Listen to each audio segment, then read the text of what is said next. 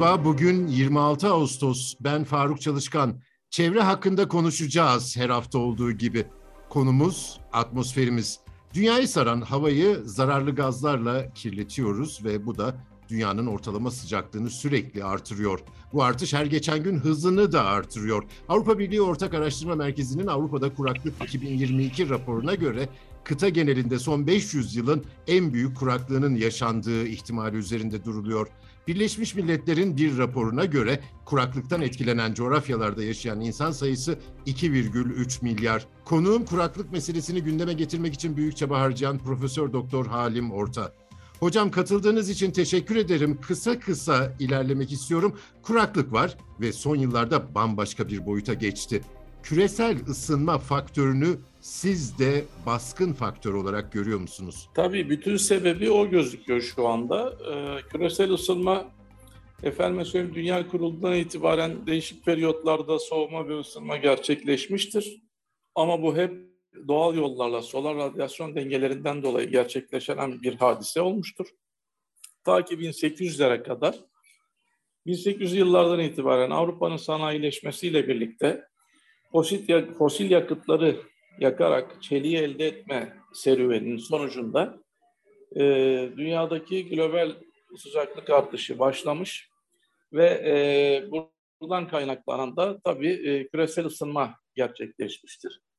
Tabii küresel ısınma e, birçok insan tarafından sadece e, sıcaklık artışları olarak yorumlanmasına rağmen bu sadece hikayenin başlangıcıdır. Bu hikayenin içerisinde deniz seviyelerinin yükselmesi, tatlı su kaynaklarının azalması, suya ulaşımın zorlaşması, gıdaya ulaşımın zorlaşması, katastrofik fırtınalar, efendime söyleyeyim ve biyoçeşitliliğin azalmasına kadar giden süreç bu hikayenin merhalelerini oluşturacaktır. Şimdi biz kuraklıkla yüz yüze kaldık ve son beş yıldan beri bütün yaptığımız çalışmalarda bu konuyu irdelemeye çalıştık. Dünya Kaynakları Enstitüsü raporlarına göre de bunlar başlangıç 2040 yılında efendim ülkemizin de içinde bulunduğu coğrafyada ciddi bir kuraklık beklentisi söz konusudur. E, bu günlere hazır olmak lazım çünkü kuraklık 31 doğal afetin içinde, dünyada tanımlanan 31 doğal afetin içinde e, yarattığı olumsuz etkiler nedeniyle birinci sırada yer alır. Sebebi çok sinsi gelir. Geldiğinde ya canlıları çaresiz bırakır ve ne kadar süreceği belli olmaz.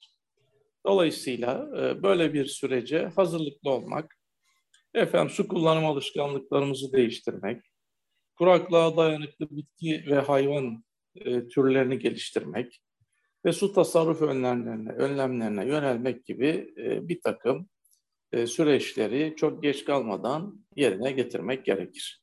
Avrupa'daki tablo çok kaygı verici. Su rezervleri azaldı. En yağışlı ülkelerde nehirler kurudu. Kış gelince yaralar sarılır mı size göre? Yani kış yağışları hidrolojik kuraklığa ve sosyoekonomik kuraklığa çare olabilir. Ama e, tarımsal kuraklık e, daha ziyade kültür bitkiler yetiştirdiği dönemlerde yani ülkemizde Nisan, Mayıs, Haziran, Temmuz aylarındaki düşen yağışlar çok önemlidir. Bunun dışında düşen yağışların tarıma etkileri e, evet direkt olmaz, endirekt olur ama su kaynaklarına, yeraltı ve yerüstü su kaynaklarına olan etkileri mutlaka olur. Nasıl? İşte kışın düşen özellikle kar yağışı, sonra yağmurlar, yerüstü su kaynaklarının ve yeraltı su kaynaklarının yani kuyuların, baraj ve göletlerin e, miktarlarını depolanan suları arttırır. Bu da e, efendime söyleyeyim insanların tabii ki e, sosyoekonomik kuraklık yaşamalarının e, önüne geçebilir. Sosyoekonomik kuraklık ne zaman yaşanır? İnsanoğlu eğer kendi ihtiyacı için, tarımsal üretimi için, sanayi üretimi için yeterli suya ulaşamazsa, yaşam kalitesi standardı düşerse ve gıda fiyatlarındaki ve kalitesindeki e, ulaşılmazlık artarsa bu sosyoekonomik kuraklık demektir. Bu sanayisi ve nüfusu, sanayisi gelişmiş ve nüfusu fazla olan ülkelerde daha sert hissedilir. Örneğin Avrupa dediğiniz e, bölgede e, sanayi %60'lar civarında su kullanır. Halbuki bizim ülkemizde e, sanayinin kullandığı miktar, su kullanım miktarı %13'ler civarındadır. E, orada evsel 11 kullanır Avrupa'da. Sanayide fazla tarım %30 yağışlı bir bölge olduğu için tarımda su kullanımı çok azdır. Kaldı ki bizde bu %70-75'ler civarındadır. Dolayısıyla Avrupa sanayisi eğer böyle bir hidrolojik ve sosyoekonomik kuraklık yaşanırsa bundan ciddi düzeyde etkilenir ama tabii ciddi çalışmaları ve önlemleri var. E, raporlamaya çalışıyorlar. İddialı bir söylemleri var. Daha kesinleştiremediler. Son 500 yılın en e, sıcak ve kurak yaz ayını yaşıyor olabiliriz diye ben yakından takip ediyorum çalışmaları. Olabiliriz diye böyle bir deklarasyonları e, var ama kesinleşmiş veya makaleleştirilmiş bir çalışma değil bu henüz. O vesileyle e, herkes bunu öğrenecek. Suyun artık böyle her zaman herkesin her istediği yerde, her miktarda ve her kalitede bulunabilen sıradan bir e, meta olmadığını, ekosistemin, yaşamın vazgeçilmez bir parçası olduğunu hepimiz anlayacağız ve yaşamımızı buna göre e, dengeleyeceğiz. Belgedeki bu kuraklık ve su kaynaklarındaki azalmalar tekrar e, ülkemiz ve dünya coğrafyasındaki yerleşimler de etkileyecek. Yani artık e, Türkiye nüfusunun üçte biri bir bölgede Marmara bölgesinde yaşayamayacak. Sanayinin yüzde altmışı Marmara Denizi'nin etrafında kümelenemeyecek. Onlar artık yer yöre seçerken önce eskiden olduğu gibi suya bakacaklar. Su nerede varsa yaşam oradadır. Biliyorsunuz dünyada ilk medeniyetler de buna göre şekillenmiştir. İşte Fırat'la Dicle'nin arakası, bizde mesela bereketli ilal dediğimiz topraklar medeniyete ev sahipliği yapmıştır, beşiklik etmiştir. Belki de e, sanayinin bile tekrar ve insanoğlunun taşınımına bile e, göçlerden bahsediyorum. İnsan ve sanayi göçünden bahsediyorum. E, sebep olabilecek bir doğal gelişme olarak kendi elimizde yarattığımız bir gelişme olarak karşımıza çıkacak gibi gözüküyor Faruk Bey. Avrupa'da akut bir kuraklık durumu var. Türkiye'yi Avrupa ile kıyasladığımızda durumumuz biraz daha iyi değil mi bu yaz için? Buna katılır mısınız? Evet çünkü Mart e, sonuna kadar e, yılbaşı ile Mart arası 3 ay nüfus yoğun bölgelerimizde başta İstanbul olmak üzere güzel yağışlar aldık. E, barajlardaki doluluk seviyelerimiz %95'lere kadar çıktı. Yeraltı su seviyelerimizde ciddi düzeyde yükselmeler meydana geldi bu yağışlardan dolayı. E, tabii e, şeyde tarımsal üretimde öngördüğümüz gibi buğday üretimimizde %15-20. Ayçiçek hasadı yeni başladı. Daha rakam veremiyoruz ama onda da benzer düzeyde bir azlık göreceğiz. Meteorolojik kuraklık Mart'tan sonra Nisan-Mayıs aylarında kuraklık yaşadık biz de ama kış yağışlarımız iyi olduğu için rezervlerimiz doluydu. Ee, çok fazla e, şeyini hissetmedik. Sanayide ve evsel kullanımda sıkıntı yaşamadık. Tarımda biraz yaşadık. Ee, evet daha şanslıydık. Sebebi de Mart sonuna kadar e, İstanbul başta olmak üzere büyük şehirlerimizde, Ankara'da, İzmir'de yağışlar, Ankara ve İstanbul'da kar yağışları çok iyiydi. E, onun e, mirasını yedik şu ana kadar. iyi geçirdik. Bundan sonra da zaten sonbahar yağışlarıyla umarım ha bu öteleyebilir de yani sonbahar geldi hep alıştığımız gibi artık yağmurlar başlayacak, yağışlar olacak demek çok zor. Olursa da bunlar çok rutin olmayacak. Felaket biçiminde olacaktır. Yani sağanaklar, yıldırımlar, şimşekler, arkasından gelecek sellerin de bunlara eşlik etme ihtimali çok yüksek olacaktır bu yağışlara. Özellikle gıda güvenliği insanları endişelendiriyor. Bu da e, tarımsal üretimin kuraklıktan veya iklimdeki aşırılıklardan etkilenmemesini sağlamak diye anlıyoruz. Burada sulama yapılan tarımsal üretim var. Bir de sulama yapılmayan e, mevsimsel döngülerle e, yağışla yetinen e, bir tarımsal üretim kısmı var. E, bunlarda e, sulamada tasarruf, insan kullanımında, evsel kullanımda tasarruf ama onun dışında bir de tarımsal tarımı yapma biçimimizde de değişikliklere ihtiyacımız var galiba değil mi? Tabii. Şimdi biz şöyle söyleyebilirim.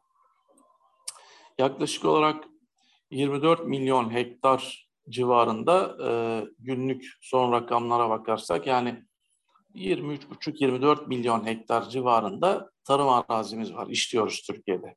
Bu maalesef son 10 yılda 3 milyon hektar falan azaldı.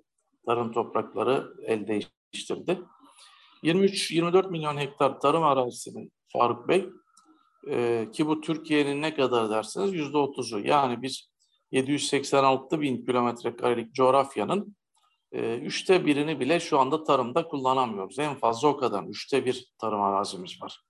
Diğeri e, işte ormanlarla kaplı çayır meralar var. Bir de sanayiye ve yerleşime çıkan verimli arazilerimiz var. Elden kaybettiğimiz tarım alanlarımızın azalması söz konusu. Şimdi bu 24 milyon e, tarım arazisinin içerisinde biz son verilere göre kendi tahminlerimizi de içine koyarak resmi makamlardan aldığımız rakamlara göre 6,5 milyon hektar alanı suluyoruz. Çok kaba olarak dörtte biri diyebiliriz buna. Yani tarım alanlarımızın biz dörtte üçünde kuru tarım yapıyoruz. Yağmur yağsa olur, yağmazsa olmaz mantığıyla. Dörtte birinde de sulu tarım yapıyoruz. Tabi bunun için de su kaynağına ihtiyacımız var. Yeraltı veya yerüstü su kaynakları. Tabi bizim gönlümüzde hep yerüstü su kaynakları geçiyor. Dörtte biri sulu tarım alanı. İyi bir oran mı? Evet. Fena bir oran değil. Dörtte biri sulu tarım ama e, çok kötü olan taraf biz bunların hala çok önemli bir kısmında yani e, yüzde yetmiş seksenlerinde su iletimini açık kanallarla yapıyoruz. Yani suyu kaynaktan ovaya kadar kanallarla getiriyoruz. Burada derine sızma ve buharlaşma ile ciddi kayıplar oluyor. Özellikle derine sızma. Sonra tarlaya getirdiğimizde çiftçi bu suyu alıyor. Bunu bir metotla toprağa veriyor. Burada işte yağmurlama sulama yöntemi var, damla sulama yöntemi var. Hatta artık biz toprak altı damla sulama yöntemini uyguluyoruz ve kullanıyoruz. Ama bir de yüzey sulama yöntemleri var. Hala geleneksel sulama yöntemleri dediğimiz yöntemler. İşte problem burada. Geleneksel sulama yöntemleri hala yüzde yetmiş civarında Türkiye'de. Yüzde on yedi yağmurlama, yüzde on üçte damla sulama uyguluyoruz. Buralarda da tarla içerisinde uyguladığımızda yüzey akışıyla veya derine sızmayla kaybolan su miktarımız korkunç. Şimdi biz eğer bu iletim sistemlerini kanaldan kapalı gömülü boru hatlarına geçirirsek, tarlada uygulama yöntemimizi de yağmurlama veya damlaya doğru döndürebilirsek, bizim tasarruf edeceğimiz su ki dedim size yüzde 70-75 kullanıyoruz. 40 milyar metreküp suyu biz sulamada kullanıyoruz. Bunun yüzde 50'sini tasarruf etmemiz çok olası bilimsel açıdan mümkün. Ama bunun için tabii yatırım yapmak lazım. İletim sistemlerini ve uygulama sistemlerini, metotlarını değiştirmemiz lazım. Ve çiftçiyi bu konuda bilinçlendirmemiz lazım. Şimdi iklim değişikliğini bir bakanlığın adına eklemekle bu işler olmuyor. Avrupa'nın bu konuda aldığı çevrenin korunumu ve kuraklıkla mücadele noktasında inanılmaz önlemleri var. İnanılmaz önlemlere başladılar.